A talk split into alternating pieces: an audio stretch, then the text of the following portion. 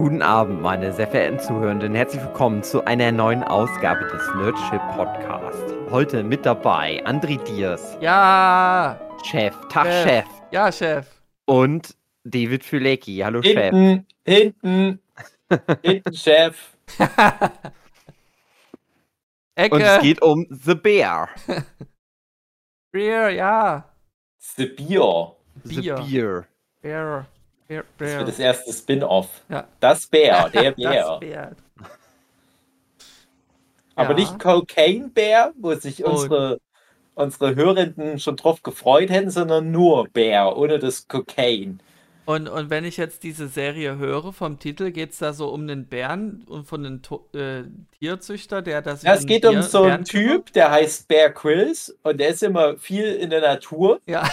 Und der zeigt dann, was man so essen kann in der Wüste und wenn man irgendwo in einem Sumpf ist und mit was man sich die Hoden einreiben muss, damit man nicht von wilden Skorpionen gefressen wird in der Nacht. Mhm. Genau. Und dieser Bear Grylls wohnt dann in Chicago, wenn er nicht gerade im Dschungel ist. Und er hat dort ein Restaurant. Und wie heißt das Restaurant, André? Ich hab's vergessen.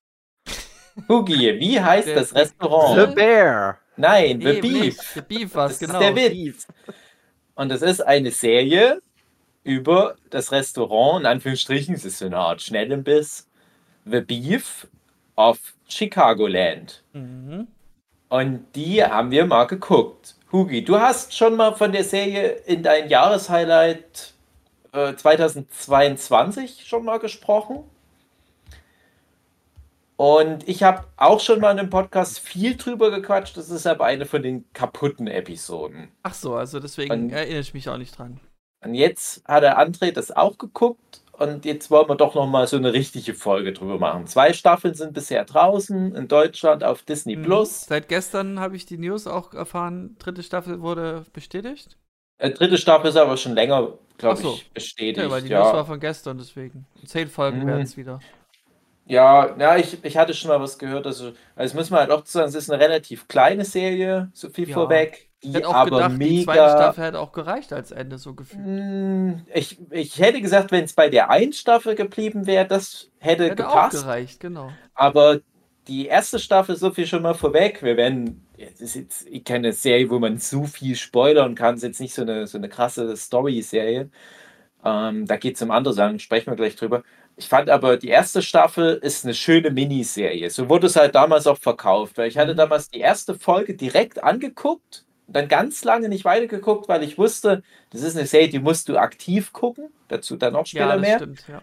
Und wo ich dann die Staffel mal durchgeguckt hatte, zu dem Zeitpunkt dachte man noch, es ist so eine Miniserie. Dachte ich, ja, es ist eine wunderbare Miniserie. 8 oder 9 Folgen, ich weiß nicht mehr genau. 8. Und so richtig tight, auch mit einem Endpunkt. So viel sei vorweggenommen, am Ende heißt dann dieses The Beef, The Bear. So.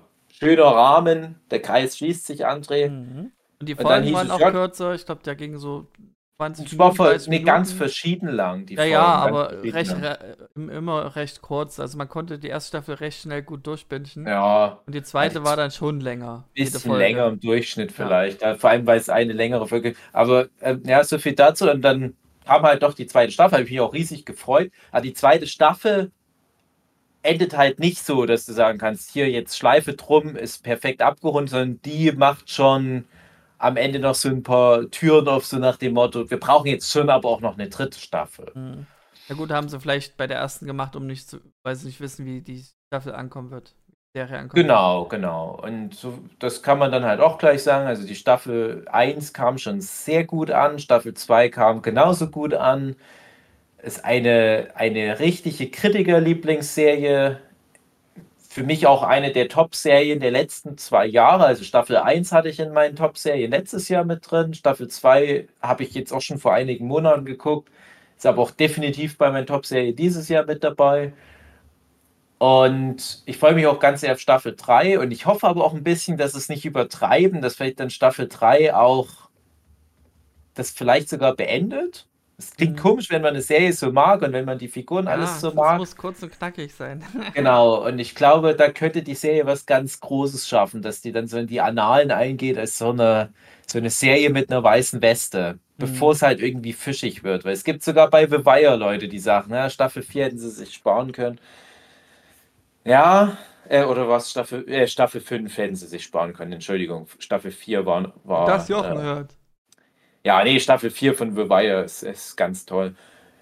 Ja, Hugi, du warst aber der Erste, der Staffel 1 damals komplett durchgeguckt hat. Zufällig. Wie war denn das? Wie bist denn du da hängen geblieben? Weil so rein vom Thema her ist es jetzt erstmal nicht so sexy für viele vielleicht. Bist auf Disney Plus und da steht halt The Bear und es geht ums Kochen. Ja, das reicht doch. Das Das Ding ist ja, das zieht einen halt irgendwie so in seinen Bann, fand ich. Das war, da wussten wir gerade zu der Zeit nicht, was wir gucken sollten und haben es dann einfach mal angemacht.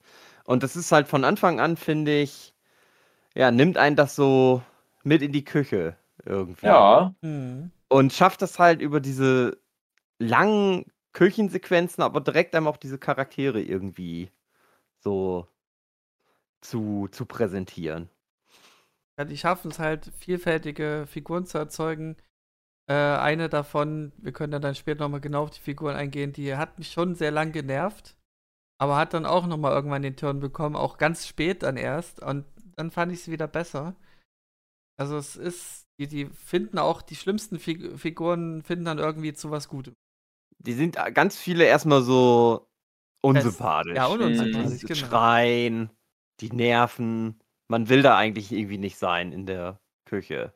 Aber ja, irgendwie kriegt die Serie das dann hin, dass man dann so, die dann das hinterm Kochen, hinter dem Stress kennenlernt.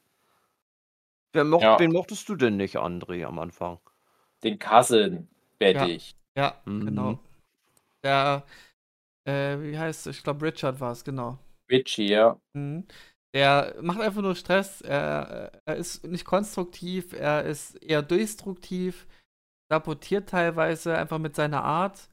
Der André Diers. Genau. Kann man schon so sagen. Ja, genau. In den ersten Folgen steht doch noch fälschlicherweise im Abspann bei Cars dort ein André Diers statt Richie. Das hätte ich gesehen. Ja, und irgendwann macht er aber eine Charakterentwicklung durch, bis Ende der zweiten Staffel, und dann mag ich ihn. Ja, aber auch wirklich schön, ja. Ja, das ist schön, dann ist es wirklich schön. Aber ich finde... Hat einen goldenen Moment noch. Ich finde, das fängt bei mir aber schon früh an, wo der das erste Mal da in dem Auto sitzt. Und kifft. Kannst du dich noch dran erinnern in Staffel 1, André? Die haben so diesen... Ja, da war was. Das ist dieses ganz unangenehm, die müssen irgendwas kaufen oder so. Und dann sitzt der mit der Frau im Auto. Ja. Und die hassen sich so richtig. Die giften sich an. Der ist so richtig unangenehm, aber dann kriegt er einen Anruf von seiner Frau. Und dann muss der halt, also dann geht's halt auf einmal darum, dann hast du so einen persönlichen Moment auf einmal mit dem, dass du merkst, ach, der ist aber Vater wohl. Genau, das hat er alles selber immer vorher verschwiegen, um zu zeigen, dass er halt unabhängig ist, aber ja. Er will halt keine Schwäche zeigen. Das ist das Ding auch. Das hat ihn ja schwach erscheinen lassen. Gerade vor der Person, die er hasst. Ist schon ein starker Moment. Ja, sind viele starke Folgen.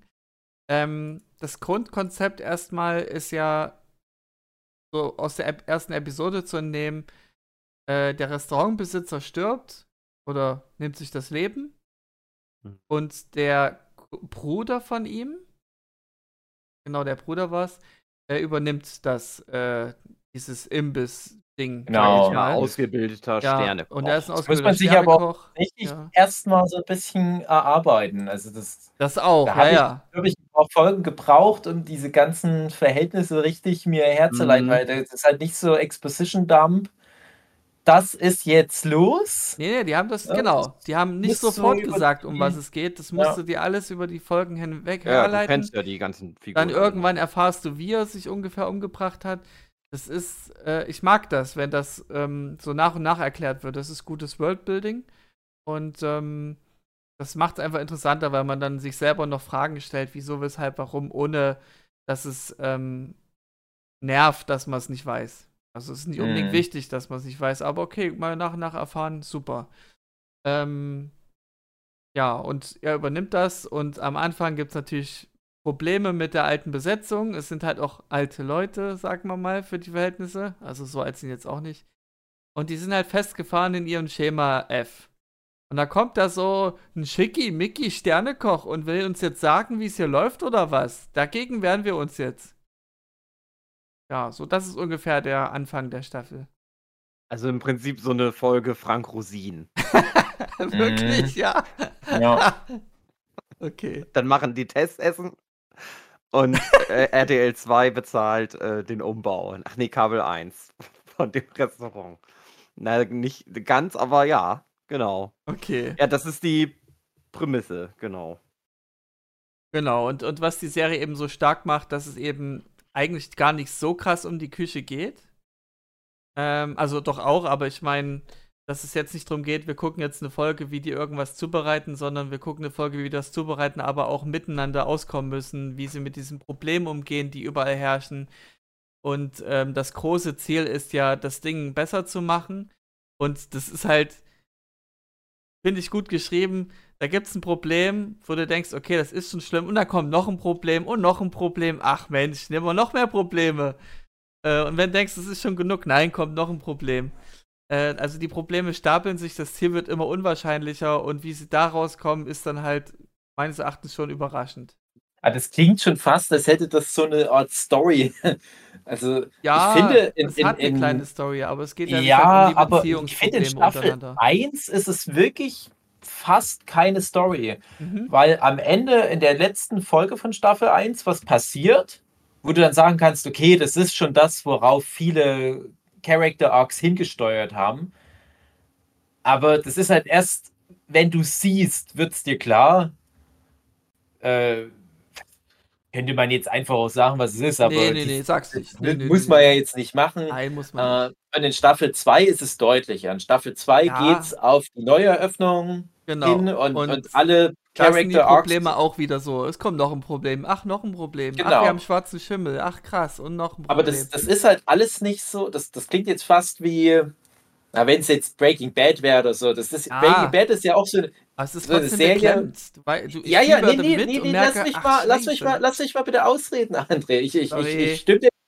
Ich will halt nur noch mal drauf hinaus. Ich meine das auch nicht despektierlich, dass das eine Serie ist, die mit unfassbar wenig Story auskommen. Das ist halt der Punkt. Weil ich liebe The Bear. Wie gesagt, das ist für mich schon eine der besten Serien des Jahrzehnts. So viele Jahre haben wir ja noch nicht rum, aber und die Serie schafft das, so mega unspektakulär, sich das zu erarbeiten. Einfach nur, weil es gut geschrieben ist. Und das ist halt Aufnahmen aber auch. Also vieles. Also die Bildgewalt ist sehr stark. Ja. Und guck mal, was ist denn das? Das ist eine Serie, die fast zu, ich sag mal, 90%, würde ich mal sagen, in diesem Schnellimbiss spielt. Und viele tolle, große Serien spielen halt nur in so einem begrenzten Raum. Das ist ein Kammerspiel. Ja, ich habe ja letztes Jahr auch viel über The Office geredet oder solche Serien halt wie Stromberg als Äquivalent. Ja, du brauchst manchmal nicht viel mehr als halt einfach nur einen Raum voller toller Charaktere. Und das ist halt hier gegeben. Und ähnlich auch wie zum Beispiel bei sowas wie The Office gibt es dann hier auch nicht so diesen großen Plot, dass sie sagen, dieses Jahr müssen wir den Bürgermeister töten, weil der sich in eine Riesenschlange verwandeln will. Sondern es ist einfach nur, wir kochen jede Folge irgendwie was. Oh, jetzt ist hier irgendwie Stress, jetzt ist hier irgendwie die Soße runtergefallen und wie heutzutage die Kids sagen, du fühlst das halt, ne? Weil die dich in diesem Mikrokosmos Küche richtig mit reinziehen, richtig in emotionale Haftung nehmen die dich. Und das finde ich halt krass, weil ich denke mir dann bei sowas, das könnte alles sein, wenn es nur gut geschrieben ist. Das könnte auch auf einer Baustelle sein, das könnten auch Leute sein, die irgendwie eine Tischlerei haben oder stimmt, da ist die Küche irgendwie Farben so anmischen im Baumarkt. Beiwerk. Wenn das gute Charaktere sind, wenn das gut geschrieben ist, dann nimmt dich das mit. Bei mir kommt noch so als Bonus hinzu, dass ich mich generell sehr fürs Kochen interessiere. Ich koche ja auch selber, aber ich gucke auch Das ist so ein Guilty Pleasure bei mir, wo ich auch echt aufpassen muss, dass ich da nicht so reingezogen werde. Ich gucke mir gerne Sachen übers Kochen an. Ich habe sogar ein paar Uni-Hausarbeiten über Gordon Ramsay und Christian Rach geschrieben. Und ich finde das super faszinierend, wie auch Kochen immer im Fernsehen inszeniert wird. Aber meistens ist es ja sowas Heilsames. Auch sowas wie, ein ganz extremes Beispiel, wo ich als erstes damals hängen blieb, Jamie Oliver. Weiß nicht, habt ihr mal Jamie Oliver Sachen geguckt? Ja, ja, ich hatte sowas immer gerne geguckt, um zu gucken, wie macht er das besser mit den Leuten. Das ist einfach, ja.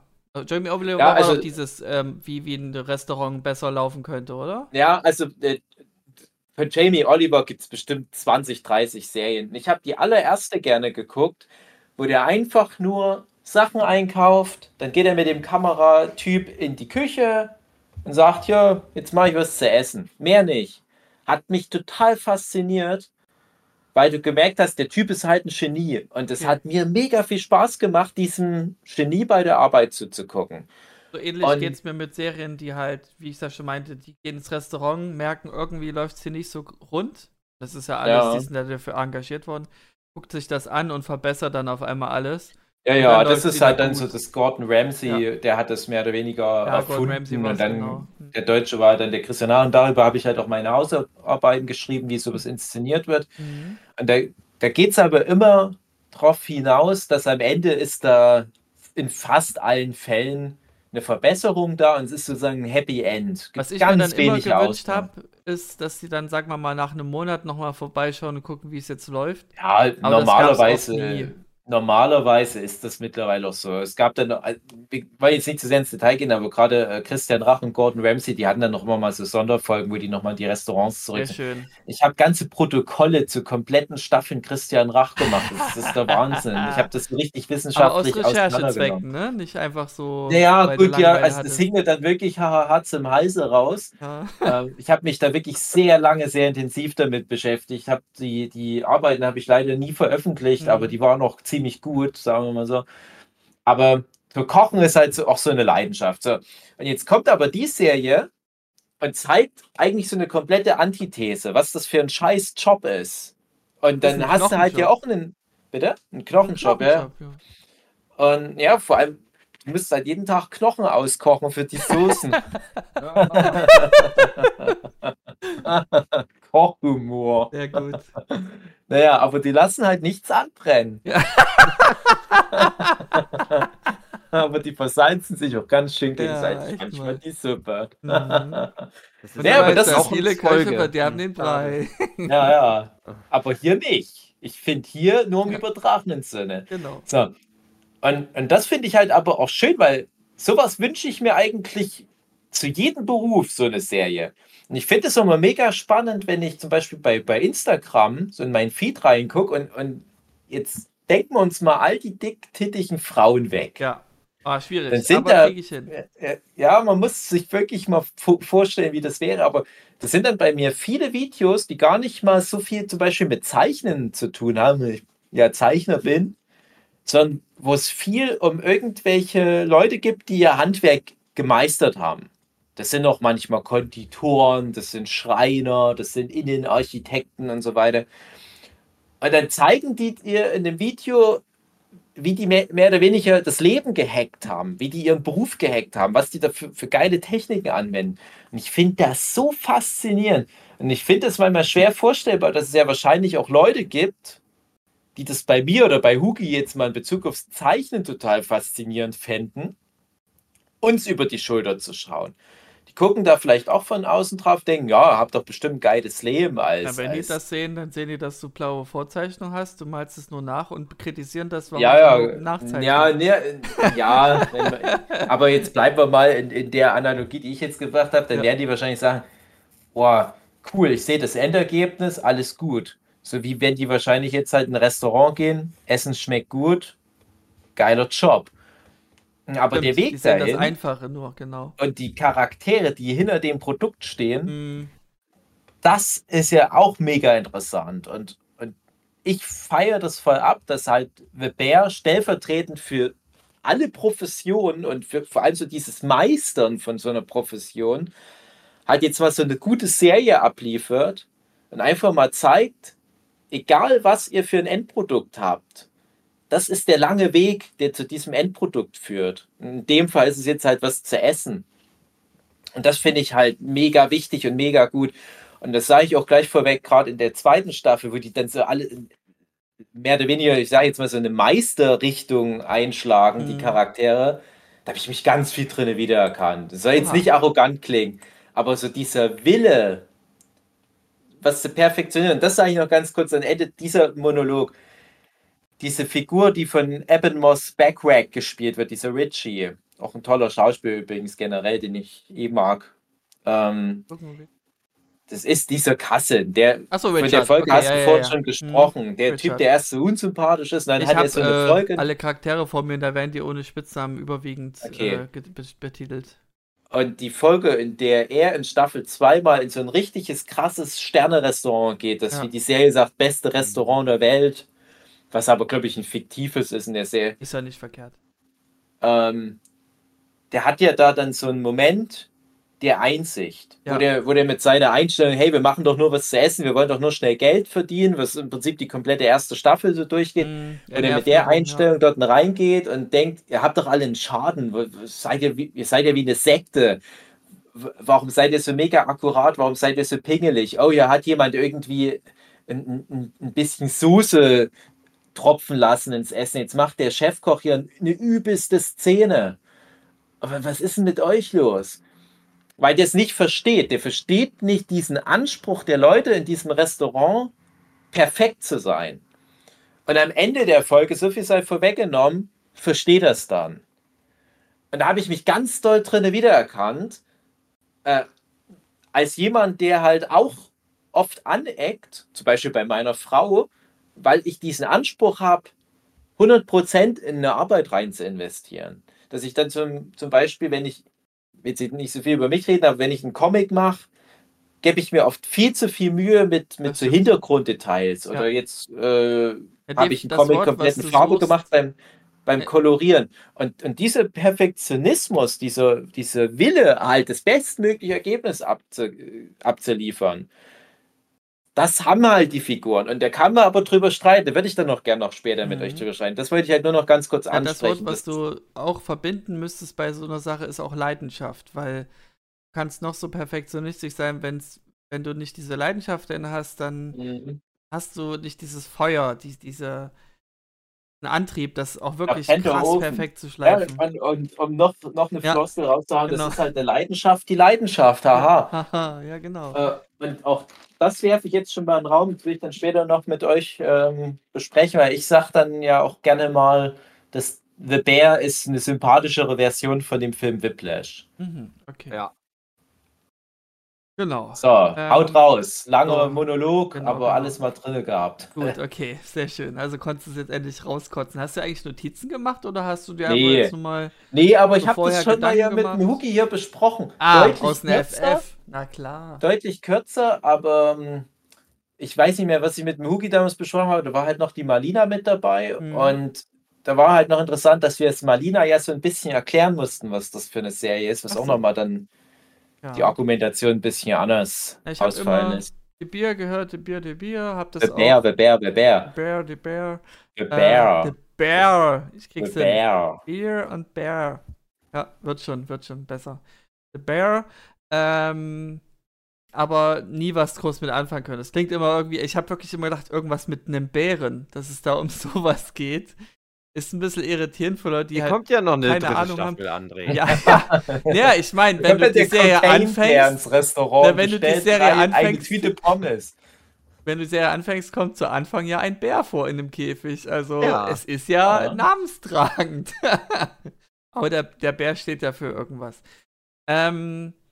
Ja, und ich fängt das halt dann irgendwann an, einfach aus Jux und Laune auf Disney+ anfangen zu gucken. Da war ich gerade bei Isa. Und ich habe das schon geguckt, während sie dann schon schlafen wollte. Und habe gebinged. Also die erste Staffel, da war ich, glaube ich, fast den ersten Tag schon durch. Und da fehlt mir nur noch, ich glaube, 2 Folgen. Also 7. Folge und 8. Folge von der ersten Staffel. Dann ist nächster Tag, Isa ist dabei und wundert sich erstmal, warum sagen die die ganze Zeit immer ja, Chef, ja, Chef? Musste er halt erklären, dass es halt eine Kochserie ist, wo das wohl so gang und gäbe ist. Ich weiß nicht, ob das wirklich so in Deutschland auch ist, dass man immer sagt, ja, Chef? Nee. Aber es ist eigentlich so ein Ami-Ding, also, oder? Oder ist es restaurantspezifisch, ja. Ist restaurantspezifisch, okay. Aber genau. Ist nicht unbedingt. Ich weiß gar nicht. Er hat das ja eingeführt, als er dann in den Imbiss kam, oder? Deswegen haben die sich ja gewundert, warum das so heißt. Also auch in der Serie. Das ist ja was aus seiner Küche. Genau, ich glaube, er hat das auf dem halt gemacht haben, aber das ist ja nicht unbedingt dann in jedem Restaurant. Ja, okay. Ja, das ist halt so ein Respektsding auch, weil du ja damit sagst, ich bin zwar hier der Sternekoch aus dem besten Restaurant der Welt, aber wir alle sind Köche, wir alle bezeichnen uns als Chef, wir sind alle gleichwertig. Ja, und dann hast du eben eine nebenher Zuschauerin mit dir, die einfach nebenher was näht. Und Isa ist so eine Person, die mag halt so liebe Sachen. K-Dramas guckt sie ganz gerne. An mich, genau. Und meistens eben nicht so stressige Sachen. Und natürlich fange ich dann an, weiter die 7. Folge zu gucken. Ach, die One-Cut-Folge. Das ist die One-Take-Folge, genau. Und die ist die kürzeste Folge von allen, aber ich denke mal, die aufwendigste von allen. Weil ein One-Take zu machen, holy moly, in 21 Minuten lang, das ist richtig perfektes Timing oft. Ach du Kacke. In diesem Setting, in dieser wahrscheinlich echten Küche, wo die dann so richtig da durch die Pfannen, durch die Kamera führen müssen. Vielleicht gab es unsichtbare Schnitte, aber ich habe jetzt nicht drauf geachtet. Ich habe ein bisschen drauf geachtet. Ich hab keine entdeckt. Keine, ja. Also bei der. Ich habe irgendwas gelesen, dass die so ein bisschen Ärger gekriegt haben, weil du normalerweise bei so Hollywood-Produktionen irgendwie Doubles, wenn für so Kochszenen haben musst. Dass die nicht ihre echten Hände kaputt schneiden, weil die wegen Stress irgendwie was machen. Ja. Und dass sie das da halt nicht machen konnten und dass die alle dann selber kochen mussten. Ja. Auf einmal mussten sie wirklich kochen. Die mussten selber kochen, da kann ich gleich noch was dazu sagen. Okay. Ich habe nämlich neulich ein Interview gelesen. Dieser Typ, der das created hat, Christopher Storer heißt der, von dem ich gar nichts weiß. Also keine Ahnung, ich habe nichts anderes von dem geguckt, der hatte mir auch jetzt gar nichts gesagt. Und der hat seine Schwester damit reingeholt. Und die Schwester, ich weiß gerade leider nicht, wie sie heißt. Ich weiß auch nicht, ob die irgendwo da einen Credit hat, ehrlich gesagt. Also wahrscheinlich, die müsste schon irgendwo einen Credit haben, aber ich habe jetzt nicht auf Anhieb nochmal was gefunden. Aber der Artikel, den ich gelesen habe, der drehte sich um die Schwester primär. Und es ist halt so, diese Schwester ist wirklich eine krasse Sterneköchin oder zumindest eine Köchin, eine professionelle Köchin. Und der hat mit The Bear so ein bisschen auch ihre Erlebnisse versucht in eine Serie zu packen. Deswegen ist es auch sehr authentisch. Und der hat die dazugeholt, im Prinzip mit der Prämisse, ja, du kannst ja da mal so ein bisschen über den Tellerrand schauen, ob das alles so passt, was wir hier so an Kochsachen drin haben. Und ihr Einfluss wurde dann aber immer größer. Oha. Und du meinst, es ist einfach nur die Gerichte jetzt, ne? Nur wie die optisch aussehen? Na, generell, was? Ja. Ne? Also, dass die halt auch wahrscheinlich solche Sachen mit reingibt. Wie zum Beispiel, die nennt sich da alle Chef, dass das vielleicht auch was ist, was die aus ihrem Restaurant kannte. Und so ein paar Details. Ne? Reinmachen. Ja, genau. Oder halt ganz viel Geld in irgendwelchen... Ja. Tomatensoßen, Dosen verstecken. Naja, jedenfalls Courtney Storer, ich habe gerade nochmal geguckt, Courtney Storer heißt die. Und der hatte die dann mit dazu geholt und ihr Einfluss wurde, wie gesagt, immer größer und die hat dann halt regelrecht die Serie auch mit created auf eine Art. Weil es halt so einen krassen Fokus auf das Kochen hat. Und gerade auch in Staffel 2, wo das noch viel krasser wird, diese Details und diese verschiedenen Facetten Philosophien des Kochens und so weiter.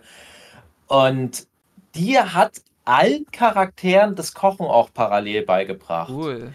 Und jeder der Charaktere hat Kochen gelernt. die davor kommen, ist mittlerweile wirklich auf einem Level, wo die wahrscheinlich wirklich in einem Sterne-Restaurant kochen können. Ja, weil die wohl schon so viel kochen mussten. Dann. Und die wurden auch in der Serie, im Rahmen des Interviews, war halt mit den beiden Storer-Geschwistern, also der Bruder und seine Schwester, wurde halt auch gefragt, und hier jetzt mal Butter bei die Fische, haha. Wer kann am besten kochen? Und sie hat es nicht so richtig verraten wollen, aber sie hat dann gesagt, die Ayo Edebiri, die dann die Sous-Chefin spielt. Sydney. Genau. Die hatte schon Ähnlichkeiten im echten Leben mit ihrer Rolle, die sie da spielt. Also auch so dieses, ich will jetzt so hier von 0 auf 100, ich will immer mehr und ich will das jetzt alles richtig lernen. Und noch ein kleiner Punkt, den ich interessant fand aus dem Interview. Ich will eigentlich meins noch beenden, aber gut, mach weiter. Nee, ganz kurz. Ja, ganz kurz. Weil sonst bin ich da nicht nochmal rein. Jedes Gericht, was in der Serie vorkommt, haben entweder die Schauspieler selber gekocht oder diese Courtney Storer. Und alles wurde aufgegessen. Die haben nichts weggeschmissen. Schön. Wenn die was gekocht haben, haben die das auch am Set dann in den Drehpausen oder so gegessen. Geil. Und die haben alle übelst viel zugenommen. Ja. Pro Staffel haben die alle ein paar Kilo zugenommen. Das wollte ich nur noch sagen. Okay, sehr schöne Fun Facts. Ja, um mal wieder anzuknüpfen. Es geht ja um diese One-Take-Folge. Die gucke ich halt mit Isa. Und du hast, wie gesagt, eine Person bei dir, die einfach so liebe Sachen guckt. Und die Folge ist super unangenehm, super stressig. Ich nehme das ganz gut mit, diesen Stress. Das hat mich sehr unbehagen gemacht. Und ständig sagt Isa so aus dem Hintergrund, oh, was ist denn das für eine Serie? Oh, die ist so unangenehm. Und ich habe, wie gesagt, die falsche Episode erwischt bei ihr. Und ich so, naja, eigentlich ist das nicht so, aber die Episode ist halt gerade so. Und ich konnte aber auch nicht groß mit ihr jetzt reden, weil es war alles so spannend. Es war ja dieser One-Take, du konntest nicht weggucken, weil vielleicht verpasst du ja irgendwas Kleines. Und dann ist die Folge rum und Isa so, oh nee, jetzt müssen wir aber was anderes gucken.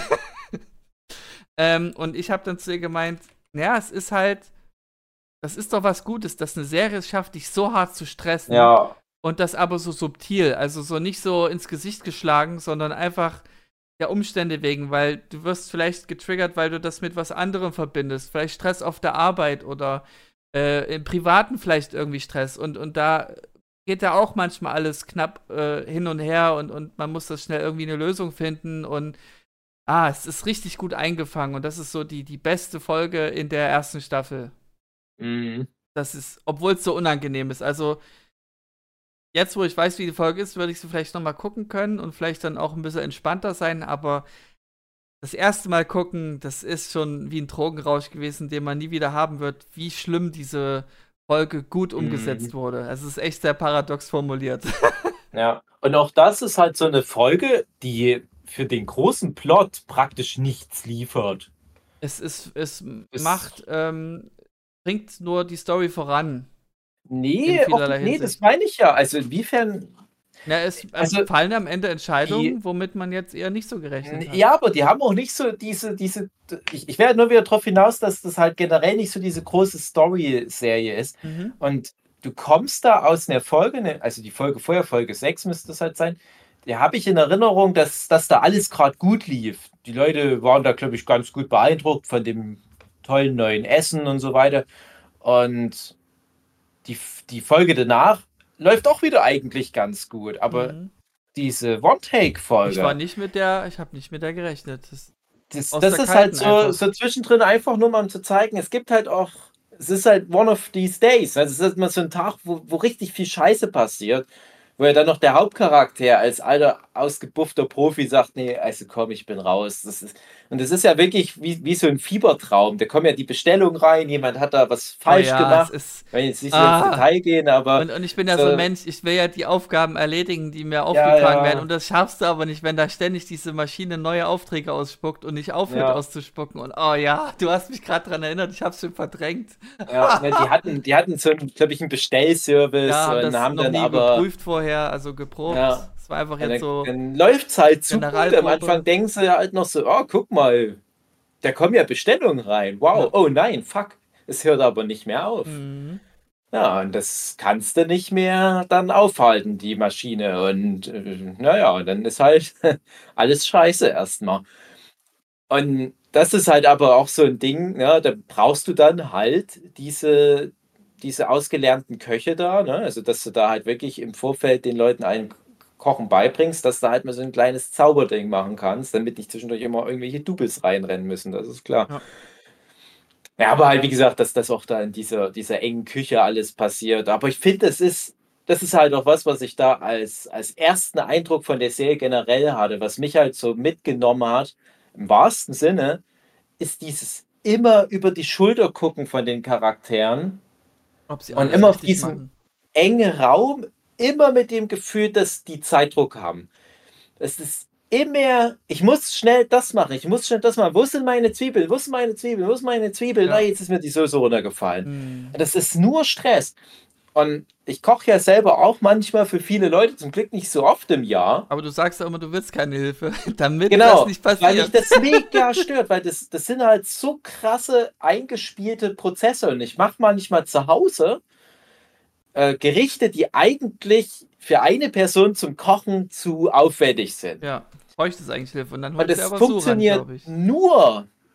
Ich lasse da niemanden ran. Mich nervt das übelst, wenn da jemand in meiner Küche rumrennt. Ja. Es wird nicht einfacher mit zwei Kindern und manchmal noch ein Hund, stimmt. Der auch tatsächlich eine Frau. Das reicht schon mal, wenn meine Frau in die Küche kommt und sich da nebenbei einen Kaffee macht. Die fragt mich nicht, ob sie helfen kann. Das kannst du. Nee. Also die Zeiten sind vorbei. Aber alleine, dass die mit im Zimmer ist, nervt mich schon voll. Aber dann, das ist wirklich manchmal so diese Taktung, wenn du halt so ein großes, aufwendiges Gericht machst, ist manchmal wirklich so krass. Also das habe ich mehrmals die Woche, muss man noch sagen.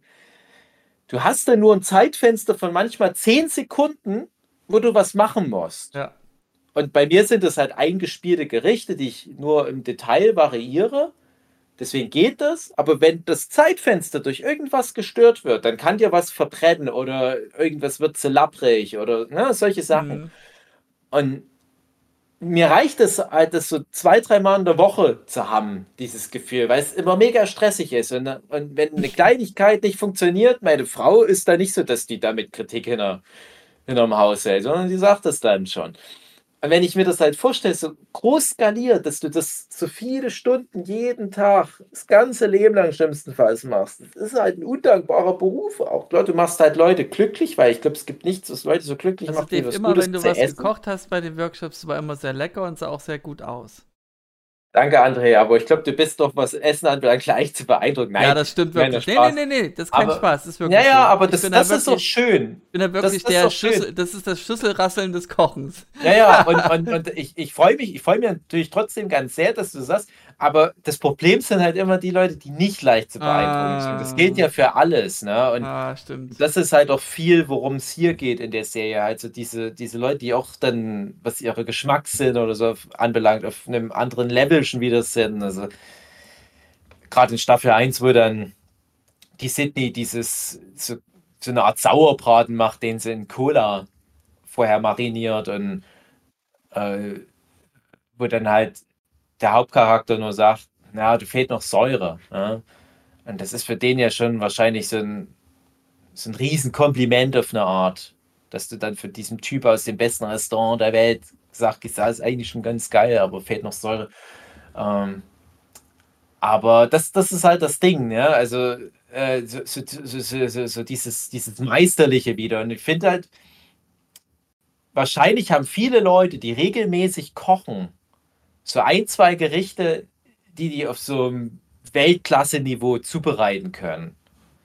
Aber die Frage ist dann, wie viele Leute verstehen wirklich, was da passiert, wenn die ganzen Zutaten zusammenrühren. Und ich habe nach den vielen, vielen Jahrzehnten ein gutes Gefühl dafür. Ich habe manchmal auch so, dass ich poste auch nie während des Kochens, weil ich immer schon im Kopf so mitspielen habe, wie das zusammen funktioniert. Und ich habe dann immer so das Gefühl, dass so die richtig krassen Sterneköche, die haben das halt auch aber mal 100. Ja, bei mir ist so ähnlich. Ich koche ja immer gerne Nudeln und allein schon vom Rühren her merke ich, wie gut durch die Nudeln sind. Na gut, das ist jetzt nicht ganz das, was ich meine, aber es ist schön, dass du da auch so dieses Gefühl mal machst. Hugi, hast du dich in deiner Kochleidenschaft in der Serie repräsentiert gefühlt? Hast du auch das Gefühl, dass du teilweise im The Bear gut aufgehoben wärst? Für mich war das immer sehr surreal, weil ich ja Also meistens koche ich für abends. Auch was, und was dann Gesundes? Komme ich aus der Küche und dann setzen wir uns hin. Und dann bin ich nämlich genau in diesem, oh, jetzt habe ich was Schönes gekocht. Und hoffentlich schmeckt das auch. Und gleichzeitig sitze ich wieder in der Küche und es wird die ganze Zeit weitergekocht. Man kann sich gar nicht erholen. Klingt wie so ein Grillmaster. Das geht wie so stressig einfach weiter. Ja, und aber erfüllt es dich zu kochen? Das macht halt Spaß, ne? Irgendwie macht das schon Spaß. Also aber ich denke immer, was du vorhin sagtest, so diese 2, 3 Gerichte, die man perfekt kann. Also dann denke ich immer, damit würde ich ein Restaurant aufmachen. Ja, ich würde es mal so sagen. Ich würde es mal so sagen, Isa verleitet mich dazu, manchmal kochen zu müssen, aber eben was Gesundes. Wo ich mir auch Gedanken machen muss, was ich vorher einkaufe und so. Ist schon ein guter Einfluss, den Isa da auf mich hat. Ja. Aha, will ich nur mal gesagt haben. Ist nicht nur schlechte Freunde zu haben. Nicht nur Nudeln. Genau. Das habe ich auch schon ein paar Mal gesagt. Also ich habe halt auch meine Frau wahrscheinlich vom frühen Tode bewahrt durch Übersalzung und Überfettung. Ich sage ja dann immer, die hat sich, als wir uns kennengelernt haben, im Prinzip nur von Putendinos und Kroketten ernährt. Und zwischendurch halt viel Eis. Putendinos, sehr schön. Und ich musste der ganz viele Sachen erstmal überhaupt auf ihre Speiselandkarte draufpacken. Die hat keine Pilze gegessen, die hat kaum Gemüse gegessen, viele Fleisch- und Fischsachen nicht angerührt und Fisch nur, wenn er paniert war. Und mittlerweile isst die halt viele Sachen, aber die ist sehr käbsch, wie man bei uns sagt. Ich weiß nicht, ob ihr da ein entsprechendes Wort dafür habt. Also mäkelig. Und das ist bis heute noch. Und für mich ist das halt immer so dieses Metagame, Zutaten meiner Frau irgendwie unterzurühren. Ihren Horizont zu erweitern, obwohl es sehr schwer ist, sie überhaupt dazu zu bringen, was Neues mal zu probieren. Und auf der anderen Seite freue ich mich immer, wenn ich beim Workshop für viele Leute kochen kann, auch wenn es da auch mittlerweile relativ eingefahren ist, was die Gerichte anbelangt, weil sich halt einfach immer wieder relativ ähnliche Sachen gewünscht werden. Aber ist doch gut so, dann hast du nicht so einen Aufriss, musst dir nicht so viele Gedanken machen. Naja, aber das ist halt das Ding, was ich meinte. Der Aufriss ist ja manchmal aber auch gerade das, was noch Spaß macht für mich. Das ist dann wie beim Zeichnen. Man will dann, wenn man was schon gut kann, man will auch mal noch ein bisschen... Man kann natürlich die bestehenden Gerichte noch verbessern, da bin ich auch immer dran. Gerade das Thema, da fehlt noch Säure. Ja. Da kann ich Romane darüber kochen. Da fehlt noch Säure. Ja, also das ist wirklich, das ist ein guter Satz, da fehlt noch Säure. Das ist ein sehr guter Satz, weil ganz oft noch Säure fehlt. Jetzt mal unter uns. Okay. Mal ein kleiner Kochtipp. Säuerlich ist gut. Wenn ihr ein Glas saure Gurken habt, ist aber auch wichtig, von welchem Anbieter. Oft sind die Discounter-Gurken die besten. Kaufland zum Beispiel hat sehr gute Discounter-Gurken. Dann, wenn die Gurken alle sind und ihr alle Gurken mit einer Gabel rausgeholt habt und da keine Fingerbakterien drin sind, dann lasst diesen Gurkensud noch stehen. Den könnt ihr noch jahrelang verwenden. Den könnt ihr fast überall ranmachen. Das ist Wahnsinn. Das ist so eine meiner Top 5 Zubereitungssachen für Essen. Irgendwo nochmal einen Schluck saures Gurkenwasser ranmachen. Das ist so eine Art Gewürz dann, ja? Das ist ein Gewürz, genau. Das bringt Säure rein und du musst an fast jedes Essen nochmal Säure ranmachen. Ob das Süßspeisen sind, herzhafte Speisen. Dafür kannst du halt so dieses Zitronensaftkonzentrat nehmen, das in diesen gelben Fläschchen oder halt richtige Zitrone. Also du kannst auch dieses saure Gurkenzeug nehmen. Das kannst du, ich würde es jetzt nicht empfehlen, wenn man nicht kocherprobt ist. Das kannst du teilweise sogar in süße Gerichte mit reinmachen, weil da so viel Zucker dran ist. Aber ich würde es empfehlen, wenn ihr irgendwie Fleisch zubereitet, wenn ihr Gemüse zubereitet, wenn ihr einen Salat zubereitet, immer noch einen Schluck von dem Zeug ran. Weil Säure ganz oft fehlt. Und ich habe das auch oft, dass mich Leute nach Rezepten fragen und ich denke dann immer so, ihr wollt eigentlich gar nicht wirklich wissen. Ihr wollt oft gar nicht wissen, was da alles noch dran ist, weil ganz oft kommt auch noch Zucker mit dran. Also viele herzhafte Sachen, da mache ich noch ein bisschen Zucker mit dran. Das klingt so, als wenn du den Leuten dann das Rezept sagst und dann kommt dieses Effekt, oh, das schmeckt richtig geil, dann zählst du es auf und die, ich muss mich übergeben. Genau. Also gerade bei meiner Frau ist das auch so ein ganz krasses Ding. Die hat teilweise Sachen sich immer wieder gewünscht, jede Woche ein, zwei Mal. Da hat sie mal nach Jahren in der Küche gesehen, was ich da unter anderem reinmache. Nee, das will ich nicht. Ja, aber das isst du seit Jahren. Das ist eines deiner absoluten Leibgerichte. Ja, nee, du hast das und das rangemacht, so was mag ich nicht. Ja, oha, dann erklär das mal, ne, warum das so ist. Manchmal ist Geheimnisse zu haben nicht schlecht. Das hatte ich als Kind auch. Also es gibt Leute, die behaupten, die machen einen fantastischen Eiersalat und die Leute haben auch alle recht. Und ich sage jetzt mal Pro-Tipp. An den guten Eiersalat gehören, ich sage jetzt mal 4 Sachen, die alle Leute vergessen. Oder fast alle Leute vergessen. Nummer 1, ein Schluck Wasser. Das klingt, so simpel das auch klingt. Den Schluck Wasser vergessen viele Leute. Platz 2, ein Löffel Zucker. Immer an alles, was irgendwie ein Salat ist, kannst du pauschal noch einen Löffel Zucker mit dran machen. Industriezucker? Ja, klar. Okay. Der ist geil. Ganz ehrlich unter uns, Zucker ist Zucker.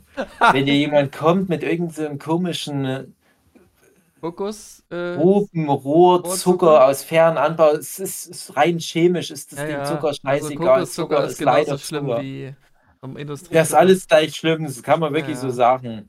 Zucker ist Zucker, das ist chemisch, ist das wirklich, ist das ein Scheißdreck wert, ob du da einen super krassen Zucker hast.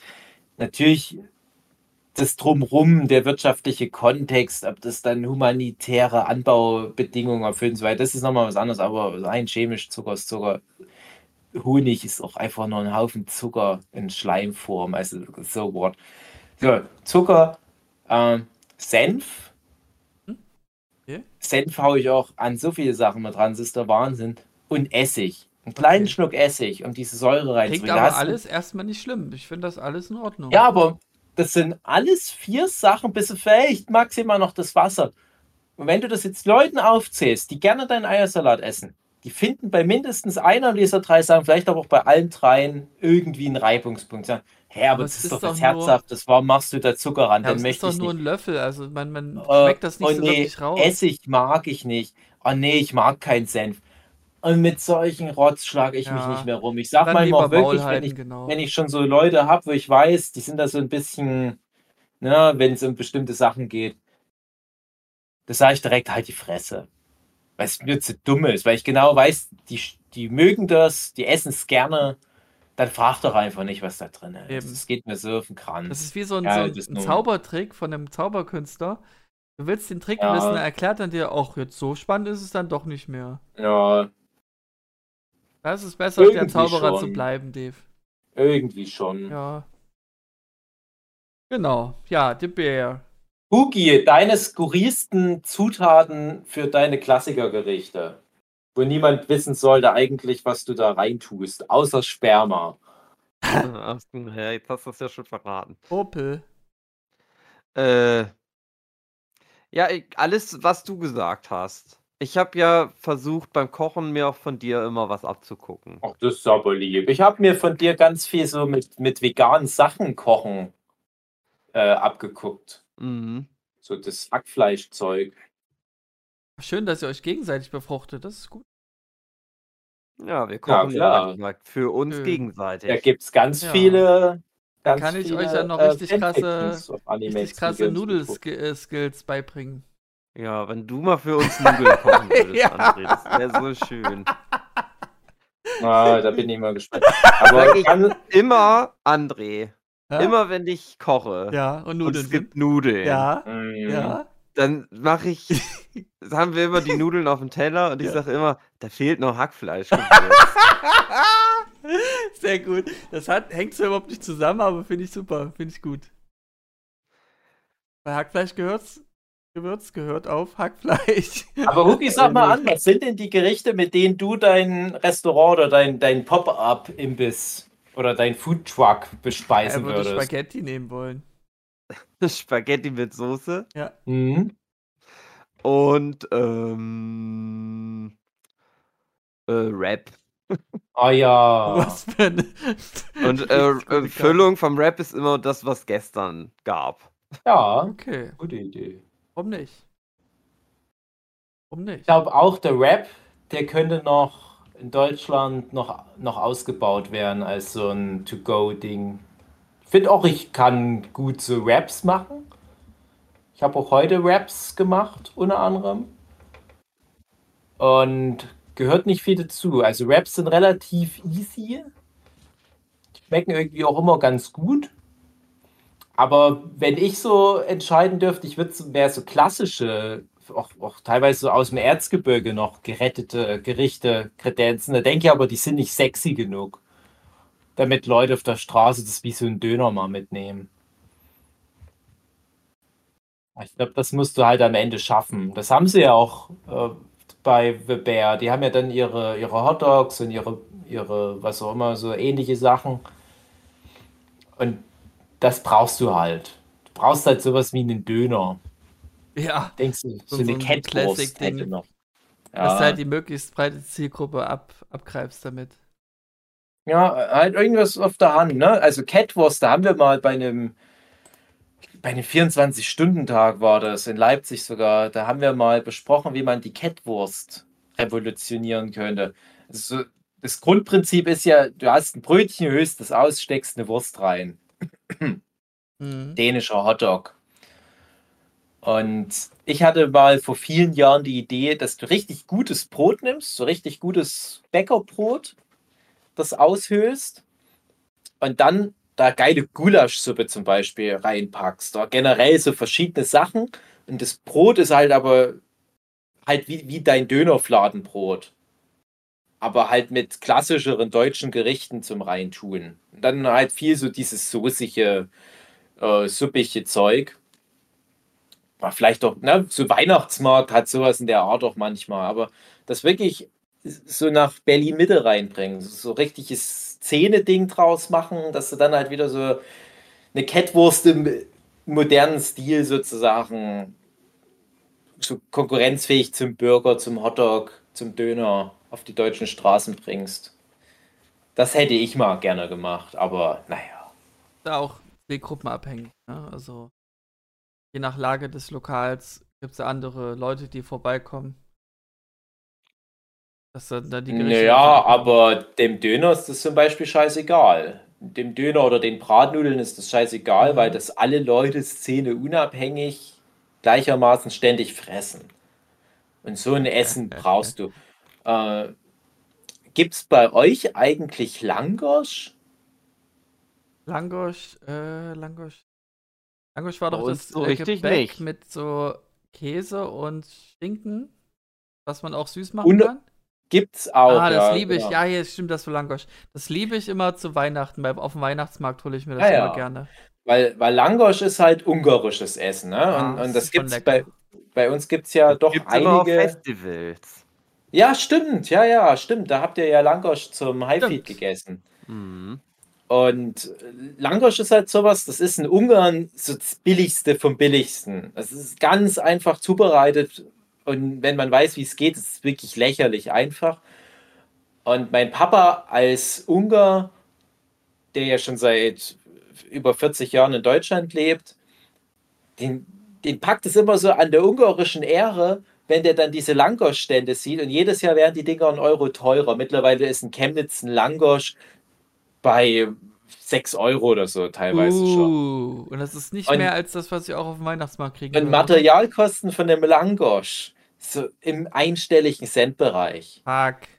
Ja. Und das ist der Wahnsinn. Das hat so eine krasse Gewinnspanne. Und mein Papa hat viele, viele Jahre lang davon erzählt, dass er sich vorstellen könnte, nochmal einen Langosch-Stand aufzumachen. Und mein Papa, der konnte früher auch mal gut kochen, der hat es dann irgendwann nur nicht mehr gemacht. Naja, hast du wahrscheinlich die Affinität?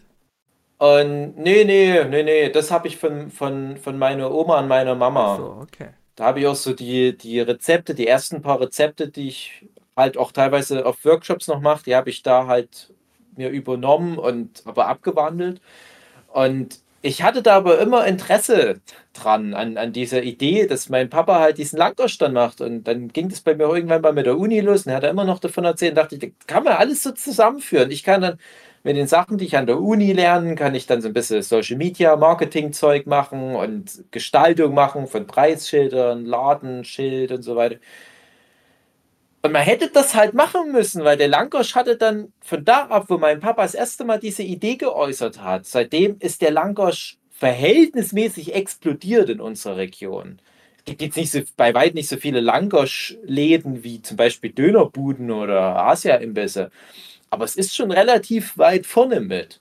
Und es ist, finde ich, auch ein richtig geiles Essen, wenn man es gut kann. Das ist nämlich das andere Ding. Viele Langoschs, die du bei uns auf den Märkten bekommst, sind nicht so geil wie die richtigen ungarischen. Boah, da muss ich mal ein ungarisches Langosch essen.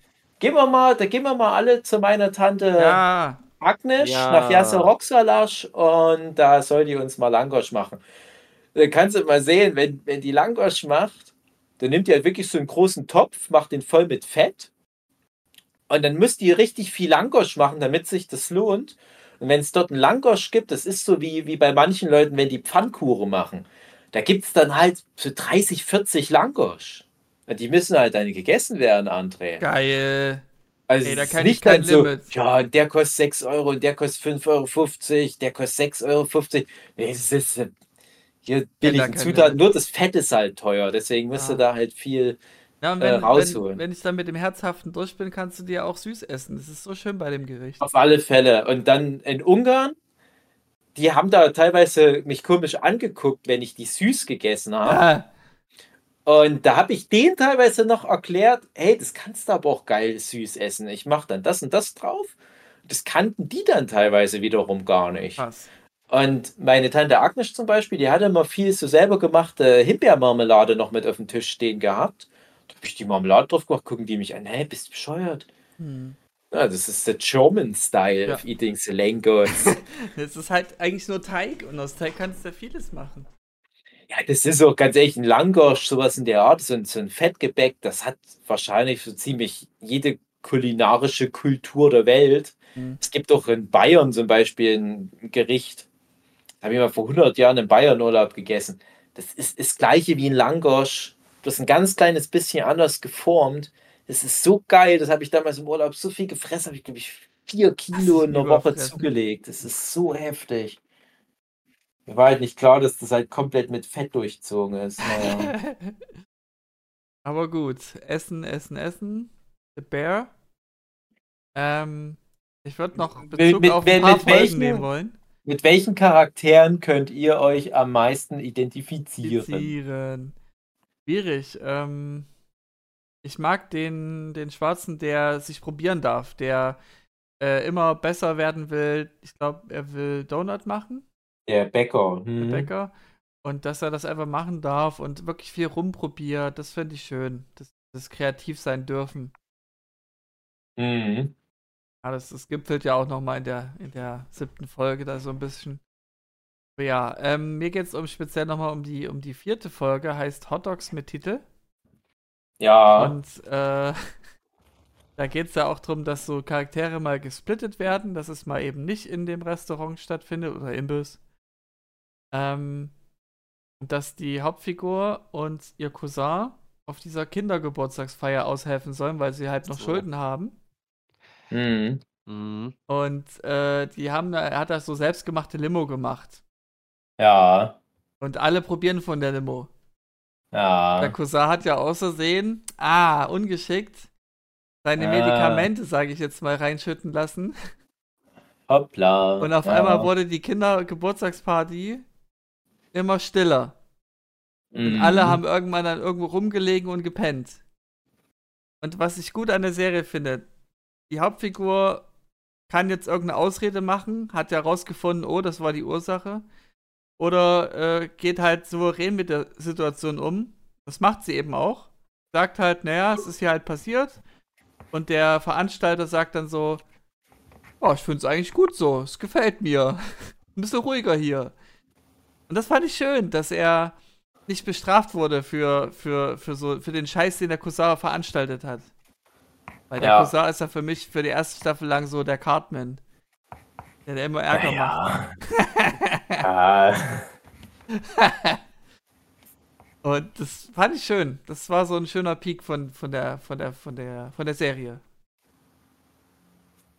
Genau, ansonsten fiel mir jetzt eigentlich nur noch ein, 2. Staffel Weihnachtsfeier. Und Gabeln. Erinnerst du dich, die? Ja, ja, also krass, die Folge. Aha.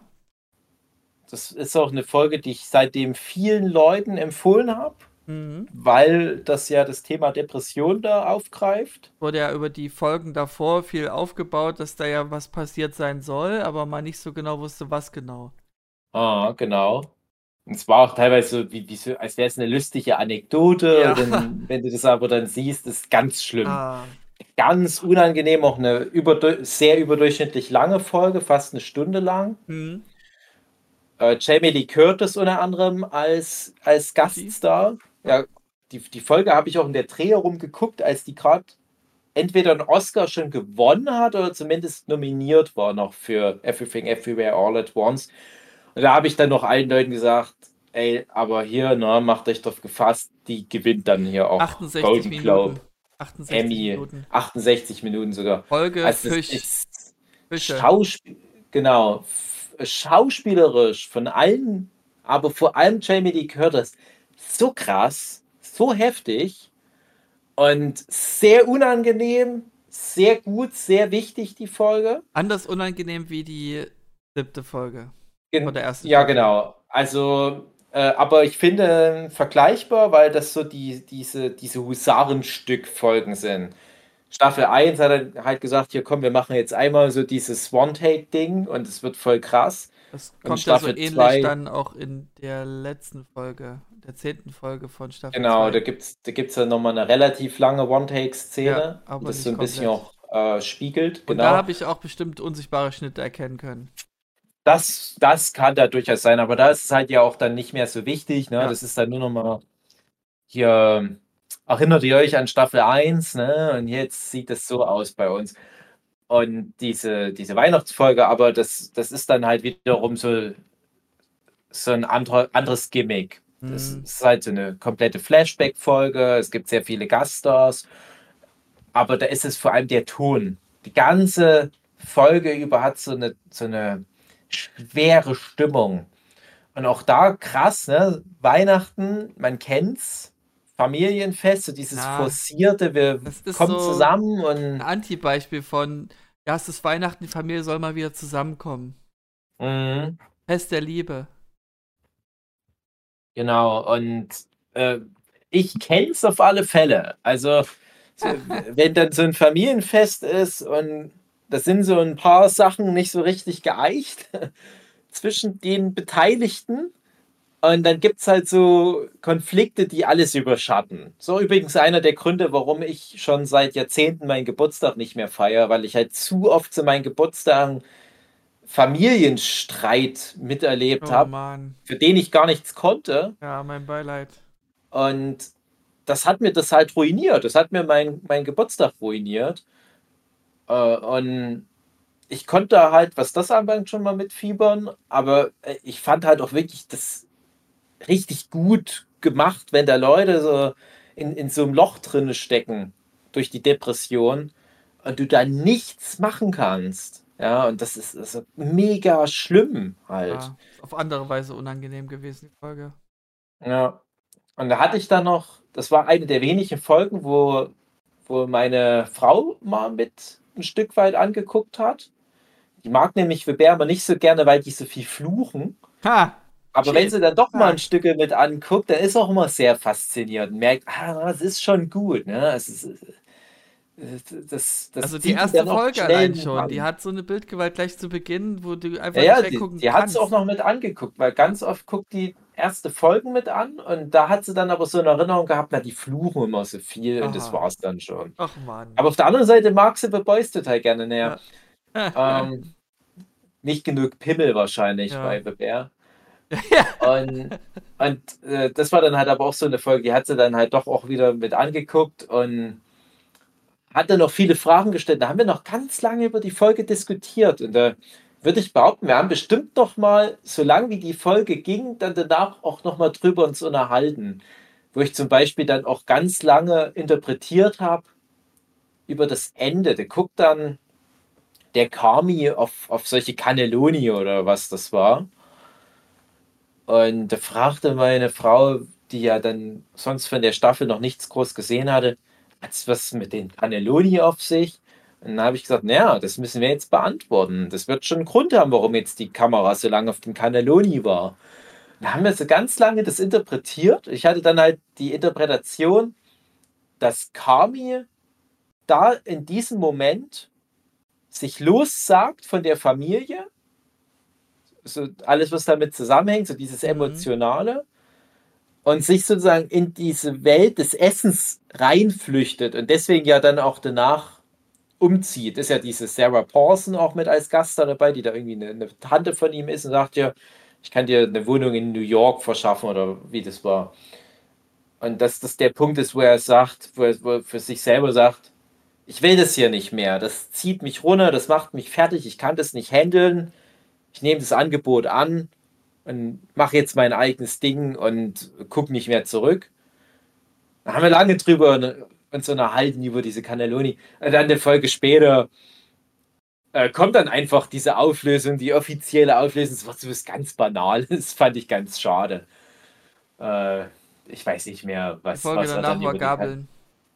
Ja, ich weiß nicht mehr, was er danach über die Cannelloni noch erzählt hat, aber naja. Ja, sehr gute Folge. Alleine dafür kann man auch wirklich sagen, komplett die 2 Staffeln einfach mal angucken. Und man wird dann mit dieser Weihnachtsfolge sozusagen belohnt. In Anführungsstrichen vielleicht ja, ein bisschen, aber... Belohnt auf jeden Fall. Man wird halt definitiv nicht viel besseres Fernsehen dieses Jahr sehen als diese Folge. Egal wie unangenehm das ist. Aber da muss man halt auch manchmal durch. Stimmt. Ja. Also ich hätte nichts mehr groß zu sagen.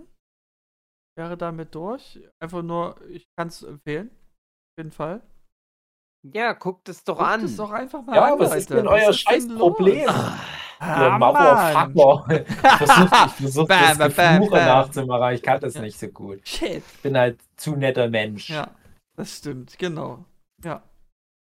Und eine Sache noch. Ja, auch ganz kurz. Es ist ja so, wir haben ja diese 2 Kinder und der Vincent, der hat ja mehr Bezug zu irgendwelchen Freunden von uns als zu echten Verwandten. Aber wir nennen euch dann immer so Onkel und Tante. Onkel André, Onkel Hugi. Genau. Also machen wir nicht bei allen, weil wenn es halt Leute sind, wo er nicht so viel Bezug hat, dann lassen wir das weg, aber zum Beispiel jetzt nach dem letzten Workshop ging es dann noch gleich.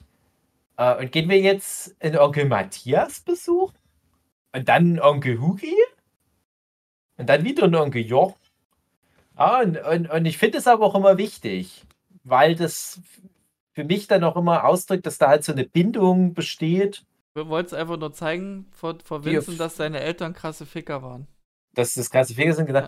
Aber ich wollte darauf hinaus, dass es da halt so eine familiäre Bande geht, die über das Blut, die Blutsverwandtschaft hinausgeht. Ja. Und Sudi stört sich daran immer. Das sind nicht deine Onkel. Ja, aber guck dir mal an, wer seine echten Onkel und Tanten sind. Also ähnlich hatte das meine Mutter mir beigebracht. Da war jede fremde Frau eine Tante. Das habe ich dann halt zu irgendeiner Kellnerin immer gesagt, Tante, ich bin nicht deine Tante. Und also mir war es egal, aber ja, es kann Leute triggern. Ja, das ist vielleicht doch so ein Ostding, dass man die Leute so Onkel und Tante nennt. Und jedenfalls, in der Serie kommt ja aber auch die Begründung, weil dann mal jemand fragt, warum sagt ihr mal Cousin, seid ihr irgendwie echte Verwandte? Nee, das ist ja halt dort so diese familiäre Bande, die da trotzdem besteht, dass man sich dann als Cousin bezeichnet. Das fand ich schön und das bringe ich jetzt immer als Argument, wenn meine Frau mich mal wieder rügt, wer alles nicht Vinzens Onkel oder Tante ist. Da sage ich immer, ja, das ist wie das mit den Cousins bei The Bear. Halt dein Göschen. Dein Göschen, genau. Und ist ein bisschen Langosch. Ja, ist eine Langosch. Ja. Und nicht die Säure vergessen. Genau. Ja. So haben wir alles. Haben wir alle Essenswortspiele durch. Dann Hugi. Stimmt, noch ganz wichtige Sachen über die Serie The Bear, die wir nicht angesprochen haben. Ich will nur noch ganz kurz. Ganz kurz. Okay. Erstens. Ganz kurz. Die Ayo Edebiri, die Sydney spielt. Ja. Die spricht auch im Original Nami. Bei Big Mouth die Missy. Achso. Ich war bei der deutschen Stimme, ist sie die deutsche Stimme von Nami aus One Piece. Okay. Das hat Warte mal, nee, stopp, das haut nicht hin. Mit das der Sydney gesagt, ne? Zu tun. Ja. Okay, nee, ich meinte eigentlich die Carol. Da weiß ich nicht. Ja, die Schwester. Carol? Nee, warte, ich haus gerade komplett. Also ich meine seine Schwester von der Hauptfigur von Carmy, die dann später im Büro sitzen wird. Die schwanger ist. Okay. Ja, wichtiger Funfact. So. Ja. Es gibt ein paar krasse Gaststars noch hier und da. Also Gillian Jacobs, Troy McHale von Community zum Beispiel. Oder der verstorbene Mike ist halt der auch Punisher. Genau. Da war ich auch erst überrascht. So, wow, warte mal, den kenne ich doch. John Bernthal, genau. Bob Odenkirk spielt man mit, wie gesagt, Sarah Paulson, Olivia Colman, auch Oscar-Gewinnerin, spielt da in Staffel 2 so einen Chef. Will Poulter, den ich mega gerne mag, der spielt ja diesen Kopenhagener Bäcker. Also da habe ich auch das Gefühl, das ist jetzt spätestens ab Staffel 2 so ein Ding, wo Leute gerne mal mitmachen wollen. Mhm.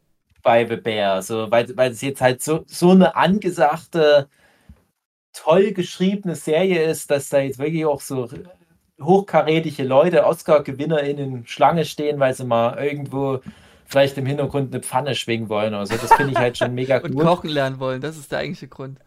Dann, ganz wichtig, da haben wir jetzt nicht einmal drüber geredet, Jeremy Allen White, der die Hauptfigur spielt, den Carmen. Ja, den haben wir echt kaum besprochen. Den mag ich so gerne, den Schauspieler. Ja, der hat so ein Schlafzimmer. Der ist die... Ja, ich finde, der sieht doch ein bisschen aus wie der Aaron Taylor Johnson, der zum Beispiel den Kick-Ass gespielt hat oder den Quicksilver bei Avengers. Er könnte auch die Real-Life-Figur sein von Ratatouille. Genau, das wird er gerne hören. Ja, weil ich würde sagen, das ganz Riese. Anders hinaus, als dass der wie eine Ratte aussieht, rein physiognomisch. Von Ratte ich wollte nämlich darauf hinaus, was das für ein toller Schauspieler ist. Der hat nämlich zum Beispiel in der von mir jetzt schon so oft hochgelobten Serie Shameless die Hauptrolle gespielt. Und da habe ich immer gesagt, ey, der Typ hätte eigentlich für Shameless so viel mehr Anerkennung verdient, so viele Preise verdient und alles. Und der hat auch sonst noch ein paar gute Sachen gemacht. Das ist, glaube ich, alles nicht so präsent bei Leuten. Der hat auch nicht so viele Credits, weil er halt so viele Jahre, 10 Jahre lang Shameless halt wahrscheinlich fast das ganze Jahr über mit Shameless zu tun hatte. Und jetzt aber für das The Bear, da kommt jetzt endlich mal das, was der all die Jahre verdient hat. Das ist wirklich mal so diese Recognition. Und jetzt kommen nämlich auch diese ganzen Preisnominierungen. Und das finde ich nämlich auch nochmal gut. The Bear hat für die erste Staffel richtig viele Preisnominierungen bekommen. Ich hoffe, dass der nächste Turnus von Preisverleihungen die zweite Staffel jetzt ehren wird.